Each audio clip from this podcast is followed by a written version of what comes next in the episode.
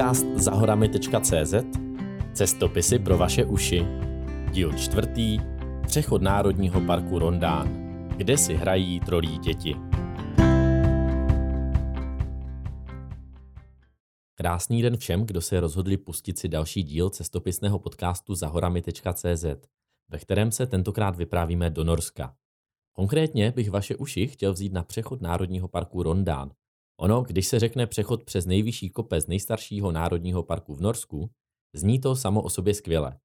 Proto si myslím, že není potřeba nic dodávat a rovnou se pustíme do samotného cestopisu. Jak nestopovat po Norsku? Výlet napříč Rondánem se v obou směrech dá rozdělit na dvě části. První je zcela pohodová procházka pod Dronšlotet, který má lehce přes 2170 metrů nad mořem. A ta druhá část je brutální výstup k výšinám. Nečekaný dodatek mi pak připravil ještě brutálnější sestup. Naštěstí uznávám pravidlo, že zasloužená kochačka je ta nejlepší. Ale vezměme to po pořádku. Ráno ještě v olympijském městečku Lillehammer nezačalo úplně úspěšně. Prvně se bedlivě sledovaná předpověď počasí změnila z lehkého odpoledního deštíku na kalamitní průtrž. V druhém sledu jsem po hodině a půl postávání u dálničního přivaděče kapituloval a jako spráskáný pes se odplížil k autobusu. Ve zdrcující zpětné vazbě jsem se mimo jiné od své kamarádky dozvěděl, že autostop funguje výrazně lépe, pokud je členem nízkonákladové jednotky mladá krásná žena. Tak to, abych si sebou příště vzal nějakou návnadu. Faktem ale je, že za cenu 100-kilometrové jízdy autobusem po Norsku u nás pořídíte romantickou večeři pro dva. A ještě vám zbyde na flašku útěchy, až vám dotyčná dá košem po té, co zjistí, jaké s ní máte o prázdninách plány. Veškeré mé pochmurné nálady zmizely rychle v nenávratnu, jakmile řidič onoho předraženého autobusu vybral poslední zatáčku do sedla, za nímž se rozkládá Národní park Rondán. Čelist mi poklesla tak rychle, že jsem si narazil bradu o kolena. I když se jedná spíše o zelenožluté hroudy, než hrdé vzdušné štíty, Tyhle kopce mají velkolepý styl. Možná je to jistou hrbolatou neuspořádaností, s jakou jsou tvarovány, a možná je v jejich rozmístění určitá prastará vznešenost. Rozhodně je však jízda kolem nich zážitek, který doplňují roubené chalupy s trávou na střechách a ovce pasoucí se na nejméně pravděpodobných místech.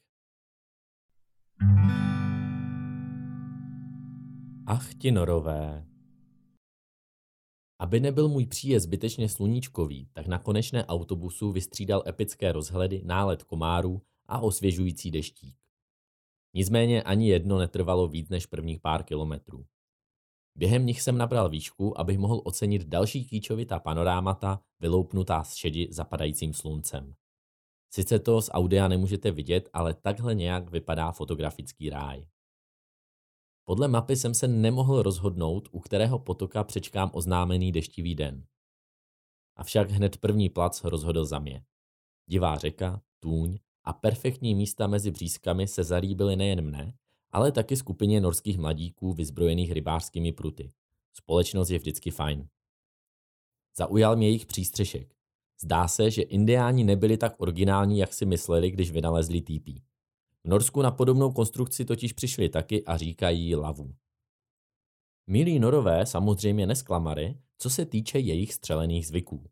Druhého dne jsem ještě za blankitné oblohy přišel na návštěvu obhlídnout jejich tábořiště. Netrvalo dlouho a zavelery. Koupání za pět minut, přidáš se? Nerozuměj jsem téměř hmatatelnému sociálnímu tlaku podlehl, co by totiž osamělý tulák neudělal pro udržení křehkého dočasného přátelství. Poté, co mládenci naskákali a já velmi rozvážně vkráčel do ledové tůně, přišel za mnou jeden z nich. Tak co, lituješ svého rozhodnutí jít s námi? Hele, bylo to 30 vteřin velmi intenzivní lítosti, ale teď venku se cítím skvěle. Fakt díky. Jezero v Lillehamru, o kterém jsem si původně myslel, že je odporně studené, bylo proti této horské bystřině jako termální bazének. Většina domorodců je prý zvyklá koupat se celoročně. Celkem to chápu, protože aniž by zamrzala, voda zde o moc studenější už být nemůže.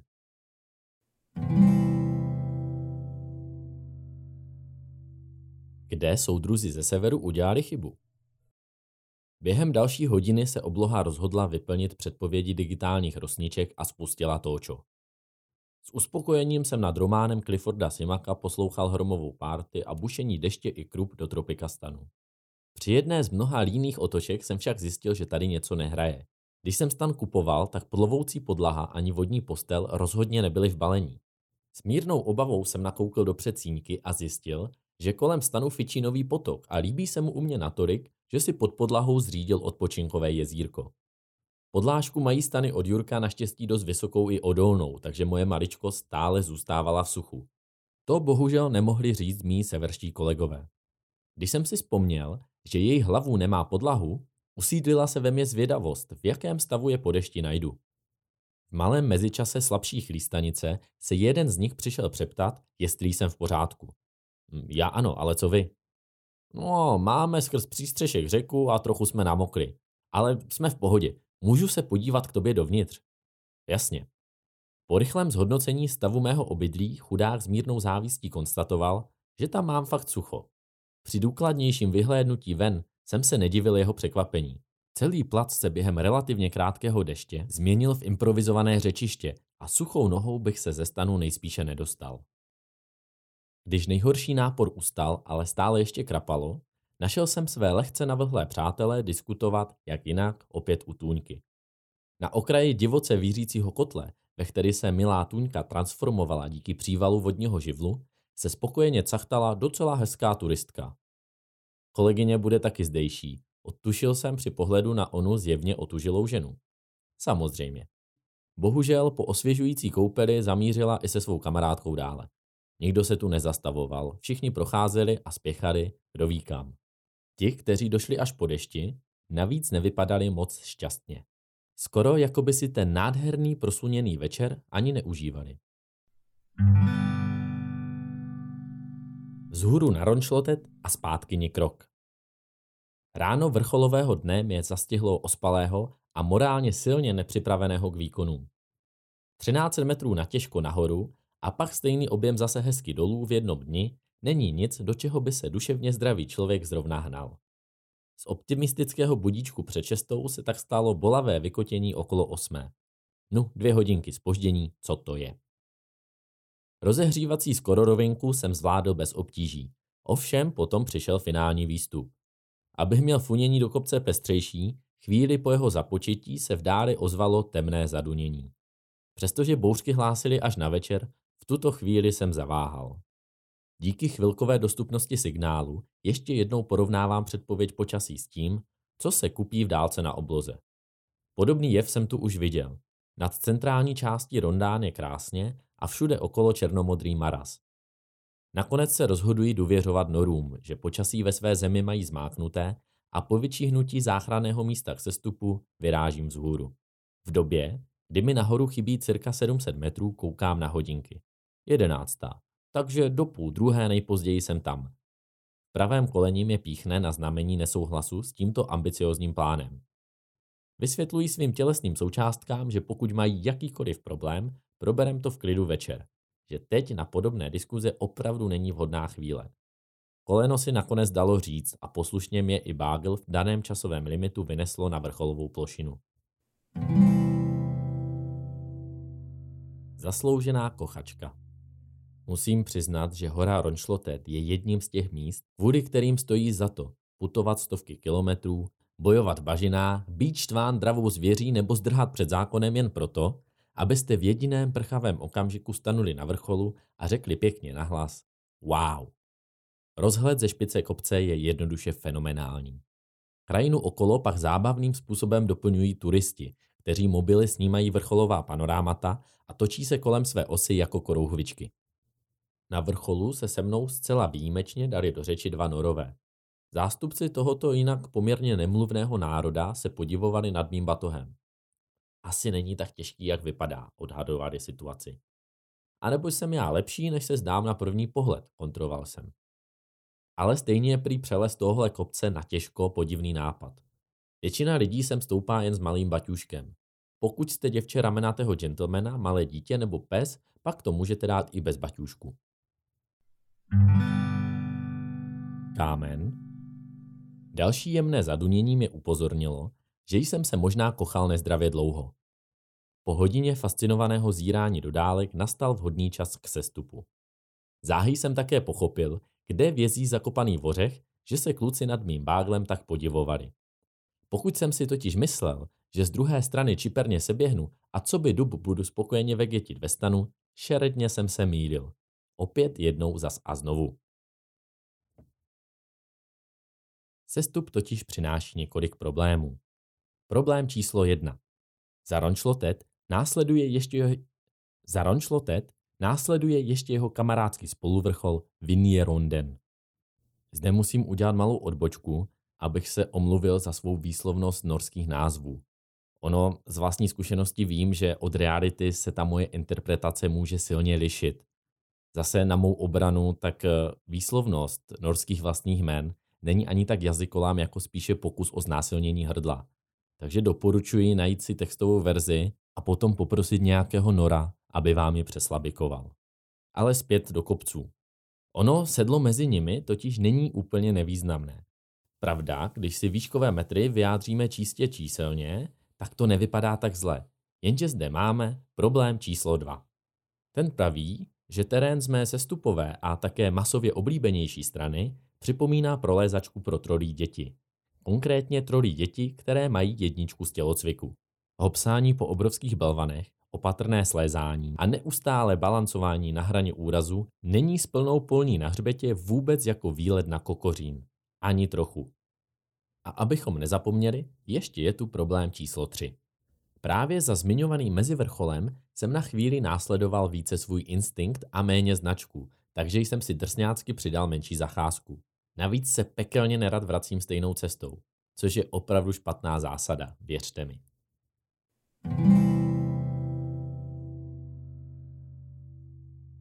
Pár postřehů k návštěvníkům. Fascinovalo mě, kolik lidí bere rondán jako rodinný podnik. Kousek nad mým tábořištěm třeba stanoval táta s přibližně desetiletou dcerou. Průběžně jsem také potkával spoustu optimisticky naladěných familií, hodně jim fandím. Co mi však dostalo, byly psy. Když jsem si uvědomil, jaký terén museli chudáci přelézt, vydobil si každý jeden chlupáč můj obrovský respekt. I když třeba mé neskušené oko otypovalo chodáka, ale ve skutečnosti šlo o křížence Spidermana s horskou kozou. Kdo ví, výkon by tomu nasvědčoval. Strana hory, kterou jsem sestupoval, je z nějakého důvodu výrazně oblíbenější pro jednodenní výstupy na lehko. Přitom celá cesta od Straumbu a Bjornholie, kterou jsem původně přišel, je mnohem jednodušší a hlavně hezčí. Možná je to mnou, ale když jsem se kus za prolézačkovou pasáží po posledním strmějším sestupu otočil zpět, tak mi kamenné koryto připomínalo desítky jiných nezáživných údolí, kde se není okem krom šedi čeho chytit. A to z druhé strany opravdu nehrozí. Poslední překvapení. Po nekonečném slézání a závěrečné rovince, kde jsem předběhl snad 15 plíživých turistů se směšně malými batůžky, jsem si musel dát ještě bonusových pár set metrů k tábořišti. Přece nebudu platit za kempování v zemi, která má jeden z nejbenevolentnějších přístupů k táboření na světě. U chaty Ronvazbu bych sice mohl mít k dispozici sušárnu a záchody, ale mé priority v Norsku opravdu velmi přízemně směřovaly k peněžence. Respektive to těch skoro 100 norských korun vždycky raději ještě přízemněji prožeru. Uprostřed hor však nebylo jak ani proč utrácet za luxus. Jelikož jsem se řídil heslem, že za vrcholový výkon to chce také vrcholnou baštu, uplácal jsem si večeři, za kterou by se nestyděli ani pejsek s kočičkou. Po ní jsem spokojeně ulehl s knížkou. Tentokrát s cestopisem pánu Hanzelky a Zikmunda. Učinil jsem tak v domění, že mě toho dne už nemůže nic překvapit.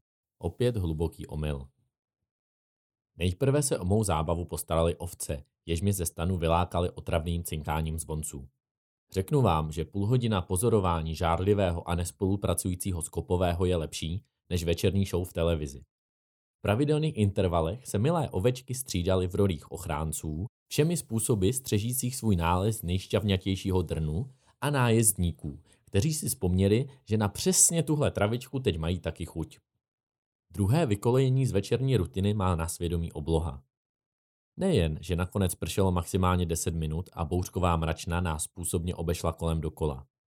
Téměř nezapadající slunce přibližně v 11 večer vyrobilo v mracích okolo efekt, který dokáží popsat jedině jako peklo na ruby. Pravda. Nejprve jsem si nadával do závisláků, když jsem se škrábal do kopce, abych aspoň na chvíli chytil signál a spojil se s domovinou. Ovšem při pohledu do dály můj digitální notorismus najednou získal hlubší smysl. Tolik jsem se zakochal, až jsme oba s mým kolenem zapomněli na plánovanou večerní manželskou hádku. Stejně by ani jeden z nás neměl kam jít trucovat. Takže se zdá, že to spolu potáhneme v dobrém a ve zlém i nadále. A tak to má být. Jo a pokud vám přijde divné povídat si s kloubem, pak mi věřte, že po 14 dnech solo putování si člověk rád pokecá úplně s čímkoliv. Od mravence po přesku na batohu.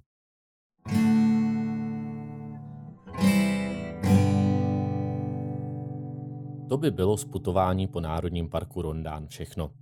Pokud se vám vyprávění líbilo, nezapomeňte se mrknout taky na web zahorami.cz na fotogalerii, případně na praktické informace k tomuhle výletu, kdybyste se do Norska sami chystali. Tam též najdete další spoustu užitečných článků, stran cestování a výletů do hor. Abyste byli v obraze, co nového vychází, můžete sledovat Facebook nebo se zapsat do e-mailového newsletteru. A kdybyste byli vysloveně nadšení z mých vyprávění, mrkněte na zahorami.cz lomeno vstupenka, kde se dá koupit virtuální vstupenka a podpořit tak vznik dalších podcastů. Děkuji dobrodincům, kteří tak již učinili, ale také vám všem ostatním, které mé příhody a cestopisy baví a stále se k ním vracíte. Mějte se co nejlépe a naschle u některého z dalších dílů.